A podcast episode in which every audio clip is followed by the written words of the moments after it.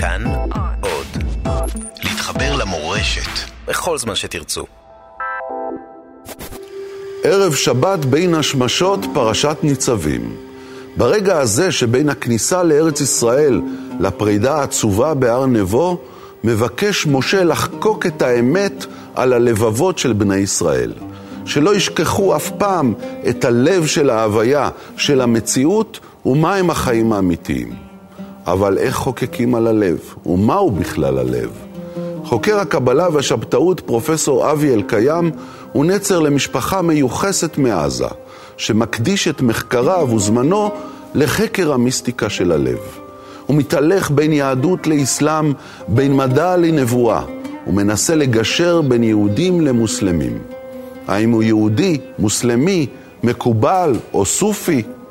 בין השמשות, בין הדתות, בין העולמות.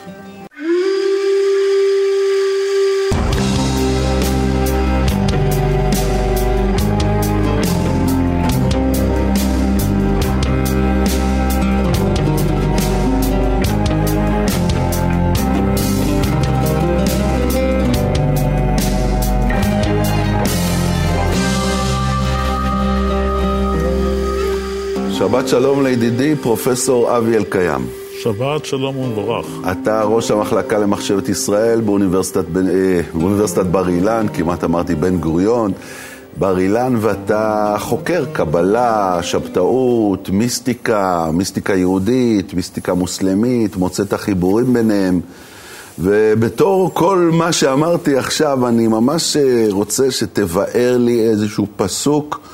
מאוד מאוד מסתורי ומוקשה שיש בפרשה שלנו, פרשת ניצבים, וזה פסוק שמופיע פה בפרק ל', פסוק כ"ח, הנסתרות להוויה אלוהינו, והנגלות לנו ולבנינו עד עולם, לעשות את כל דברי התורה הזאת. ורק לפני שאתה עונה, אני מזכיר שיש בפסוק הזה עוד משהו מסתורי, שיש עליו נקודות בכל מיני אה, אזורים בפסוק, שכך בספר תורה, על הקלף, צריכות להיות הנקודות האלה. שגם כן אומרות שיש פה איזה משהו שצריך לחטט למטה. אז אם אתה יכול להסביר לי, מה הסיפור פה? תראה, הנסתרות לאדוני אלוהינו והנגלות לנו ולבננו עד העולם. אז נאמר שעל פי הפשט, הנסתרות זה העתידות, הדברים שעתידים להתרחש, אותם יודע רק אדוני. Mm. ומה שנגלה לנו, מה שאנחנו יודעים, זה מה שפתוח בפנינו. ולמה הוא נאמר בקונטקסט הזה של הפרשה הזו, משפט כזה?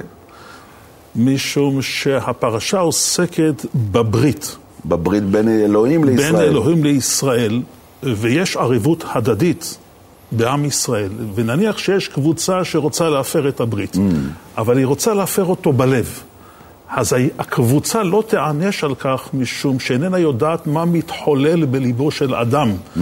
וזה רק אלוהים יכול לדון את אותו אדם שמפר את העלה והשבועה בליבו. זאת אומרת, לפי הפשט, פרשת ניצבים שעוסקת בברית ובאלה שרוצים אולי להפר אותה, אומרת...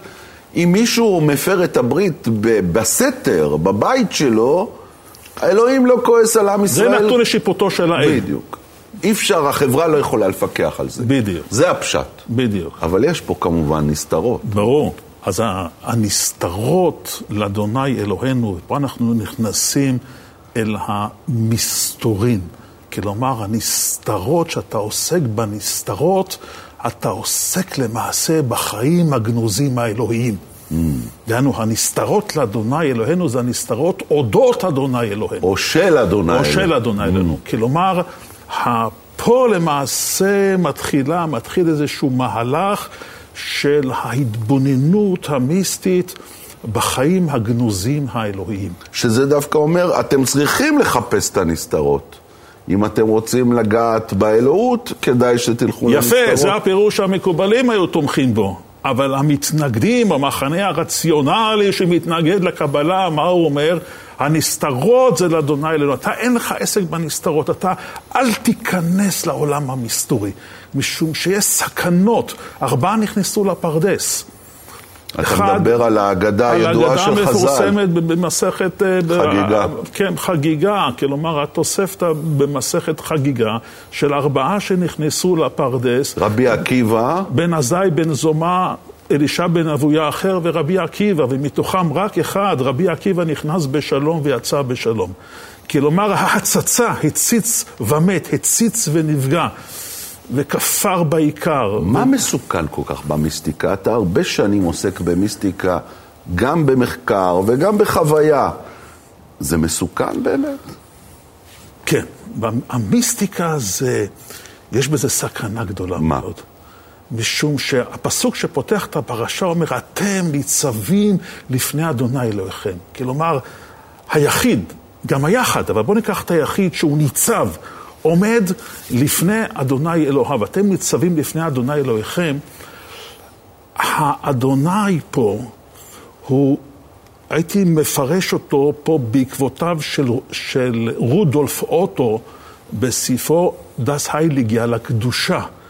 זאת אומרת, האל שאתה עומד בפניו, יש בו אימה, mm. יש פחד. נומינוזי. הנומינוזי קרא לזה רודולף אוטו. ואתה יודע איפה הגיע לתובנה העמוקה הזאת ששינתה את כל פני מחקר הדתות? נו. הוא היה במרוקו. במרוקו. בבית הכנסת ביום הכיפורים. הכומר הפרוטסטנטי שלנו, ושם הוא חווה את החוויה של האימה ושל היראה. זאת אומרת, יש איזו תשוקה של, אתה עומד על סף התהום. אל מול, ה, אל מול האל האיום והנורא, והתשוקה הזאת יכולה לכלות אותך. באיזה אופן? שאלוהים יעניש אותך? או לא שהתודעה שלך תתפרק בעצם? בדיוק. אין, לא, אין פה בכלל עניין של, של שכר ועונש, אלא יש פה את התשוקה העמוקה אל, ה, אל האינסופי והשקיעה של הנשמה באינסופי. והשקיעה הזאת יכולה אה, להביא אותך למוות בעולם הזה. וגם אומר הפסוק, יקר בעיני אדוני אמרת לחסידיו. זאת אומרת, או יכול... שיכול להביא אותך לשיגעון. ההתמוססות שלך בתוך ההוויה האינסופית. תגיד, חווית כאלה חוויות של סף, של קצה, שאמרת, רגע, אם אני, אני עלול להתפרק פה, אני עלול לא לחזור? חוויות, היו לי חוויות שהייתי, הייתי אומר, על סף התהום. Mm. על סף התהום שמעידה קלה, ויכולתי... הייתי אומר, להיעלם. באיזה הקשר זה קרה? אתה יכול לספר לי קצת? זה חוויה עמוקה שקרתה לי, גם קשה, גם קשה, אבל זה קרה לי דווקא בתוך איזו חוויה, הייתי אומר, עמוקה של, אה, שחוויתי עם חברים. ביניהם השייח אה, רסאם בנסרה וכולי. שהוא שייח סופי. שייח סופי, הוא גם הוציא אותי מאותה חוויה. גם mm. כשאתה נכנס פנימה, גם צריך לדעת להוציא אותה. זה היה בתוך איזה טקס רוחני מיסטי. מה, סופי? שנקרא ויקר. שמה עושים בו? שנקרא, שאתה אומר את שמותיו של האל, חוזר ואומר, חוזר ואומר. וככה מסתובבים גם את המחול הסופי הזה? אתה, אני לא הסתובבתי, אבל אתה נכנס למצב של טראנס. ואז הגעת לרגע הזה? כן. אז רגע, לא הבנתי, אבי, אתה יהודי, אתה מוסלמי, אתה תראה, מה אתה? פה הייתי משתמש בשירו של אה, מוחידין אבן ערבי. אחד הסופים הגדולים. גם המשפחה שלי מאנדלוסיה, ככה אנחנו בתוך אותה משפחה, mm. הרמב"ם ואבן ערבי, וגם המשפחה שלי. הוא אמר, לקד שרה קלבי קבילן כולה סורתי. זאת אומרת, ליבי נושא כל צורה. זאת אומרת, כל ההפרדות הללו בין יהודי, נוצרי, בודהיסט, הן הפרדות מצד הקליפה, לא מצד המהות. המהות, כפי שאמר אבן ערבי, היא וחדת אל-ווג'וד, היא אחדות המציאות. זה הנקודה העמוקה. אחדות ההוויה, בשפה של הרב קוק. כן, אחדות ההוויה. בהחלט אפשר גם לתרגם את זה. בעצם אתה אומר שהקליפות, אני אומר, המלבושים של הדתות הפורמליות, אם זה יהדות, נצרות, אסלאם, שעל פני השטח היום בעולמנו הם עוינות זו את זו, בחלקם לפחות. אתה אומר, בשבילך זה, זה הגדרות בעצם חסרות משמעות? בוודאי. אומר לך יותר על כן, אתם ניצבים לפני אדוני אלוהיכם, הדת היא למעשה באה להסיח את דעתו של האדם מאלוהיו. מההתייצבות הזו. מההתייצבות הזאת, כי זו התייצבות טוטאלית, זה לא מה שהיה פעם. זו התייצבות של אדם רגע, רגע, שעה, שעה מול אלוהיו. וזה יכול להטריף את הדעת. למה? כי זה עוצמתי מדי. זה עוצמתי מדי. לא כל אחד יכול לעמוד בזה. ואז הדת מסיחה את דעתך. מספרת עושה... לך על גן עדן, מספרת לך שתניח תפילין, אה, תיטול לולב, אתרוג, כלומר, כל זה הסחות דת. למעשה, במובן העומק, הדת היא הסחת דת. הסחת דת. הסחת דת מאלוהים עצמו. וואו, זו אמירה חריפה מאוד. בוודאי. אבל זה המסע שאני מספר לך על המסע שלי. אני פתאום קלטתי שהפרקטיקה הדתית היא מסיחה את דעתך מהמצב האיום הזה. אולי נשאר לנו משהו ממנו אה, אה, ב- ביום הכיפורים. Mm. זו אותה חוויה שחווה אותה במרוקו, אל תשכח, בית הכנסת מרוקאי, את האימה של יום הכיפורים. נשאר לנו משהו ביום הכיפורים, אבל שאר כל התופעה הדתית, שהיא תופעה בסופו של דבר הדת הממוסדת, זה לתת נחמה להמונים, mm. אתה מבין? זה נחמת ההמונים, אופיום להמונים, אם תרצה. מתי זה קרה לך, ההתעוררות הזו שאתה מדבר עליה? לא תאמין? נו. בגיל 40. 40? כן. כאילו לפי הספר. כן, מה לעשות? מעניין. איך כן. זה קרה? אני לא יודע, זה תהליך. אני חושב כן. שזה תהליך ש... שהמפגשים שלי עם דתות, הנסיעה להודו, אני נסע אל הסופים. נסעת להודו? כן. הייתי במנזר של, הר, של הרי קרישנה וכולי, כלומר... ומה מצאת שם בעצם? תראה, שם התחברתי לקבוצה, עניין אותי אז בזמנו הקשר בין המיניות ב, בספר הזוהר לבין הטנטריזם. הקשר למע... ממיניות לטנטרה. לטנטרה, לטנטריזם, אבל לא טנטריזם כפי שהובן במערב איזה מסולף, אלא להבין את, את השורש של הטנטריזם. אה, אה, לפי טקסטים בסנסקריט. העתיקים. העתיקים ביותר, לראות איך הם מבינים. ואז חשבתי לכתוב מחקר משווה עם פרופסור שרמה מהודו, מקלקוטה, על, על, על, על ניתוח פנומנולוגי, לא יודע אם יש פה עניין היסטורי, בין המיניות בטנטריזם למיניות בקבלה. ומצאת חיבור? בוודאי. מה, יכול להיות שספר הזוהר קיבל מסורות מהטנטרה ההודית העתיקה? תראה, אני לא פוסל את האפשרות. אני עסקתי בזה מבחינה פנומנולוגית, אבל גם לא... שמה זה אומר פנומנולוגית? זאת אומרת מבחינת התופעה, התופעה אה, עצמה. התופעה. אבל האם יש השפעה של המזרח הרחוק של תורות הינדואיסטיות על הקבלה, אני מניח שכן, תראה, אחד החיבורים החשובים של פטנג'לי תורגם, תורגם על ידי בירוני במאה העשירית 11 לערבית.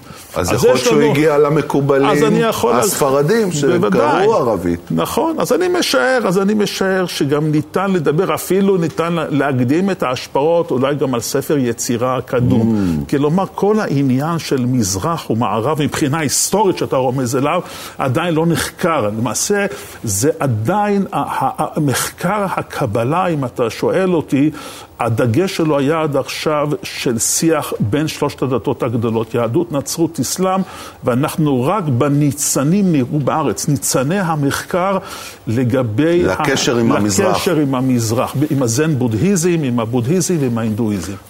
פרופסור אלקיים, ניקח הפסקה רגע אה, לתשדירים, ותכף נחזור לשיחה המעניינת הזו. תודה רבה. אוקיי. תכף.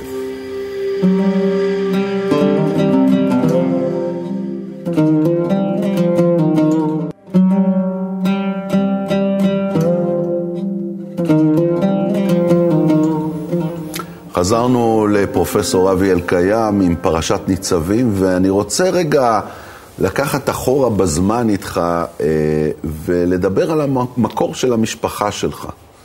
כן, המקור של המשפחה שלך הוא מעזה. משפחה מהמובילות של, אה, של היישוב היהודי בעזה לפני שהוא בעצם אה, נכחד בתחילת המאה ה-20. וזה סיפור של יחסים מאוד מאוד עמוקים עם עולם האסלאם, עם העולם הערבי בכלל.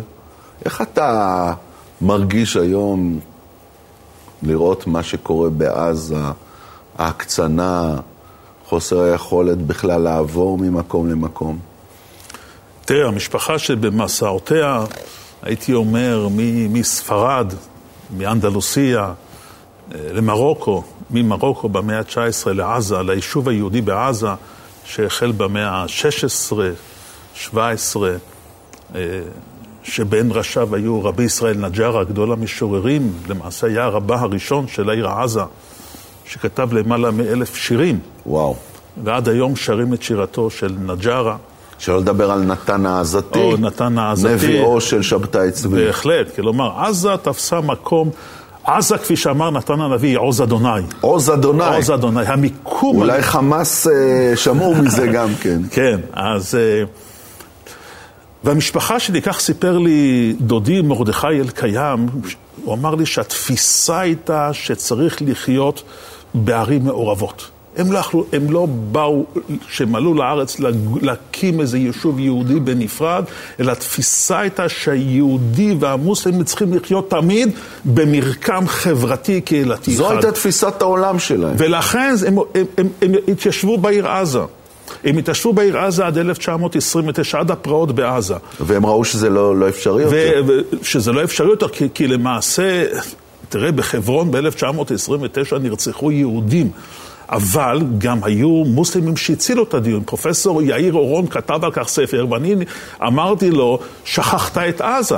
המשפחה שלי, לדוגמה, משפחת אשאווה, שלימים גם הם היו ראש העיר, נדמה לי, בשנות ה-70, הם הצילו את המשפחה שלי, העלו אותה על משאיות, וככה למעשה אף אחד מהיישוב היהודי בעזה לא נרצח בפרעות 1929. אתה, אתה חולם למצב שיחזור להיות אולי שבו אנחנו חיים במרחב הזה, שבו יהדות, אסלאם ונצרות, יהודים, מוסלמים ונוצרים, אולי נדבר על אנשים, חיים באמת ביחד מתוך שיתוף של אמונה, של דת, של... תראה, אם אתה שואל אותי לגבי המורשת המשפחתית, זה המורשת המשפחתית לחיות במרקם אחד יהודים ומוסלמים. הרוב מוסלמים. אבל יש לזה סיכוי שאנחנו רואים איפה אנחנו חיים, עם חמאס, עם הקצנות כאלה, מכל הצדדים. תראה, מבחינת, נאמר, המרקם הדתי, הרוחני, אני לא רואה שום בעיה. לדעתי, יש פה עניינים פוליטיים שיכולים להסתדר. אני אופטימי מאוד. יש לי געגועים מאוד גדולים לעזה. באמת? אני מרגיש את עצמי עד היום בגלות מעזה. אתה בגלות מעזה. בוודאי, אפילו שבתפילת ראש חודש אומרים מפני חטאינו גלינו מארצנו, אני עושה שינוי קטן בתפילה, ואני אומר מפני חטאינו גלינו בארצנו. Mm.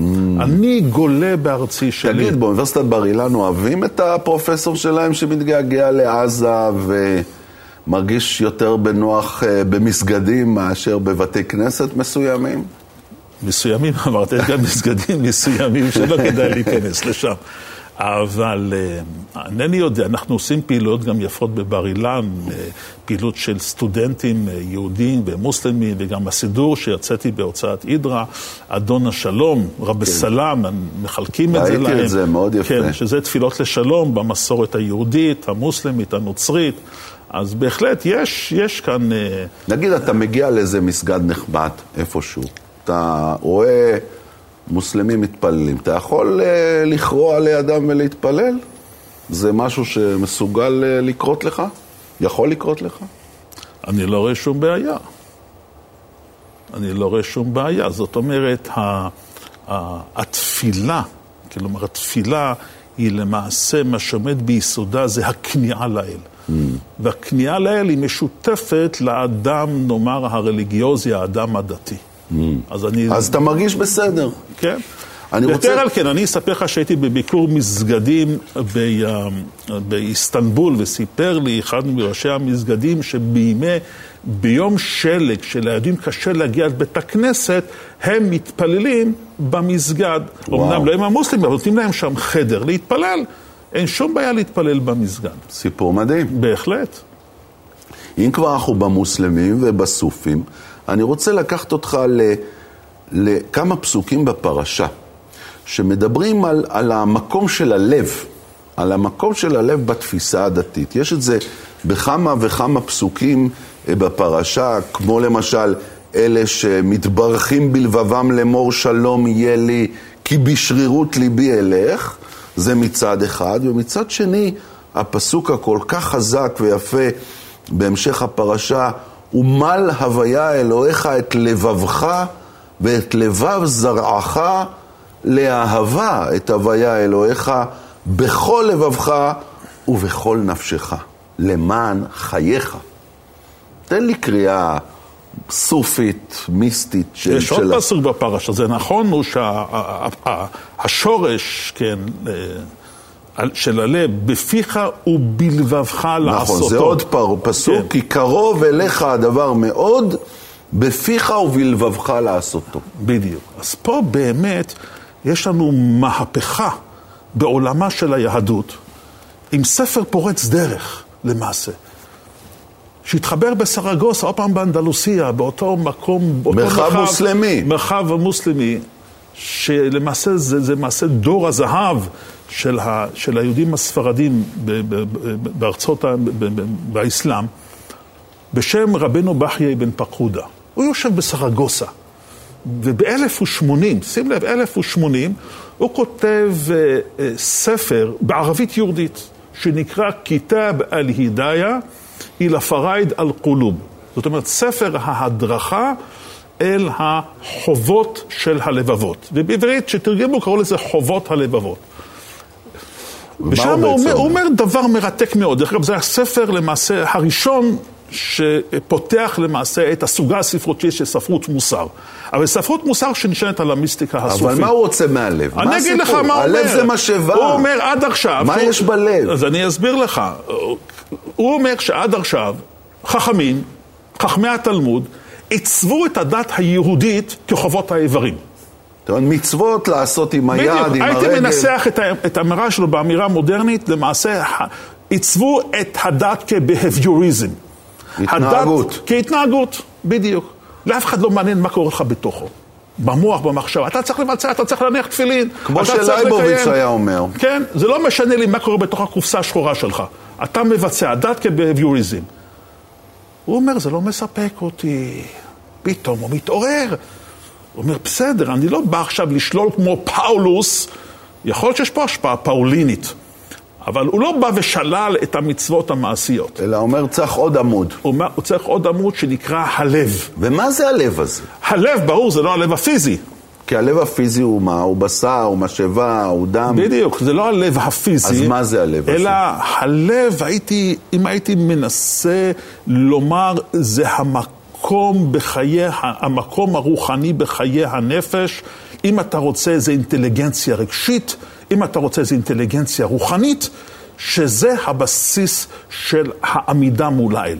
זאת אומרת שהחוויה הדתית, להעמיד את הדת על החוויה הדתית. למעשה, אם וויליאם ג'יימס ב-1900 דיבר על החוויה הדתית לסוגיה, הרי למעשה אה, רבנו בחייה בן פקרודה מדבר על הדת כחוויה וכחוויה דתית. זה החוויה של הלב. אבל למה הלב? הנה, אבן ערבי, ההוגה המוסלמי הגדול שאתה עוסק בו ו- ומתרגם אותו, מדבר המון על זה של למצוא את אלוהים בתוך הלב שלך. תראה, הלב, יש לנו... מה זה הסיפור הזה? אני אגיד לך, הלב, יש לנו גם את המוח. הם לא מדברים על המוח. יפה. משום שהמוח זה, נאמר, שם מתבצעת החשיבה האנליטית, הפילוסופית, המדעית. המחלקת. בדיוק, המ... המפרידה. אז אתה מחפש איבר אחר, ששם חלק גם טענו שהנשמה שורה בלב, בדיוק. ולא במוח. והיא חש... מבטאת את האנטיתזה לרציונליזם. כמו שאתה אתה מציב... אתה מדבר במבטא יקי, לפעמים בורח לך, שמת לב? תראה, אני האמת, מהגן הילדים חונכתי על ידי, מגננת, מורים יקים, וגם את הדוקטורט שלי סיימתי באוניברסיטה הגרמנית האחרונה. אז זהו, אני שומע... שזאת האוניברסיטה העברית, ז'ורג' מוסה, שמגיע אפילו... אני שומע את המבטא הרליגיוזי שלך. כן, נכון. אז טוב. אז בוא נחזור ללב, מה יש בלב?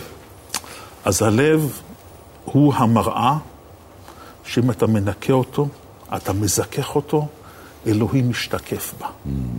זאת אומרת, הלב הוא האינטליגנציה הרוחנית שאדם בונה לו. אחד הפרקים היפים בספר זה הביטחון באל.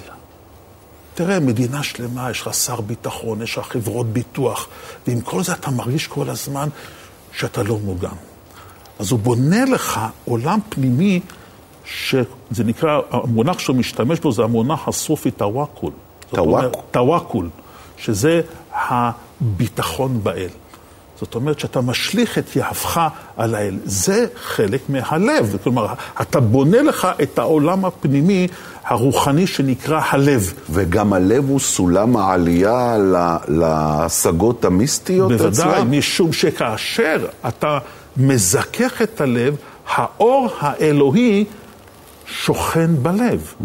זאת אומרת, לא מזמן אני, אני תרגמתי את ספרו של אל-רזאלי, משקעת אל-אנואר, גומחת האורות. גומחת האורות. גומחת האורות זה... בכלל, הסופים יש שמות נפלאים לספרים שלהם. כן, שמתי. זה דרך אגב לקח מפסוק קוראני, זה סורה 24, סורת אל-נור, סורת האור, פסוק 35. שם מופיע הצירוף, משקעת אל-אנואר, גומחת האורות.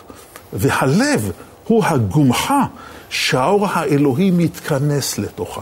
זהו המקום בתוכנו. Mm. זה יכול להיות מקום מטאפורי, זה מרחב מטאפורי, זה לא חלל, אלא זה מעבר, זה, זה מעשה, מרחב פנימי בתוכנו, ולמעשה המהלך שלו זה הפנמה של חיי הדת. ואם כך, אם אנחנו חוזרים לפרשה, הפרשה אומרת לנו, כי המצווה הזאת אשר אנוכי מצווך היום, לא נפלאתי ממך ולא רחוקה היא. לא בשמיים היא לאמור, מי יעלה לנו השמיימה ויקחיה לנו, וישמיענו אותה ונעשנה. ולא מעבר לים היא לאמור, מי יעבור לנו אל עבר הים, ויקחיה לנו וישמיענו אותה ונעשיה.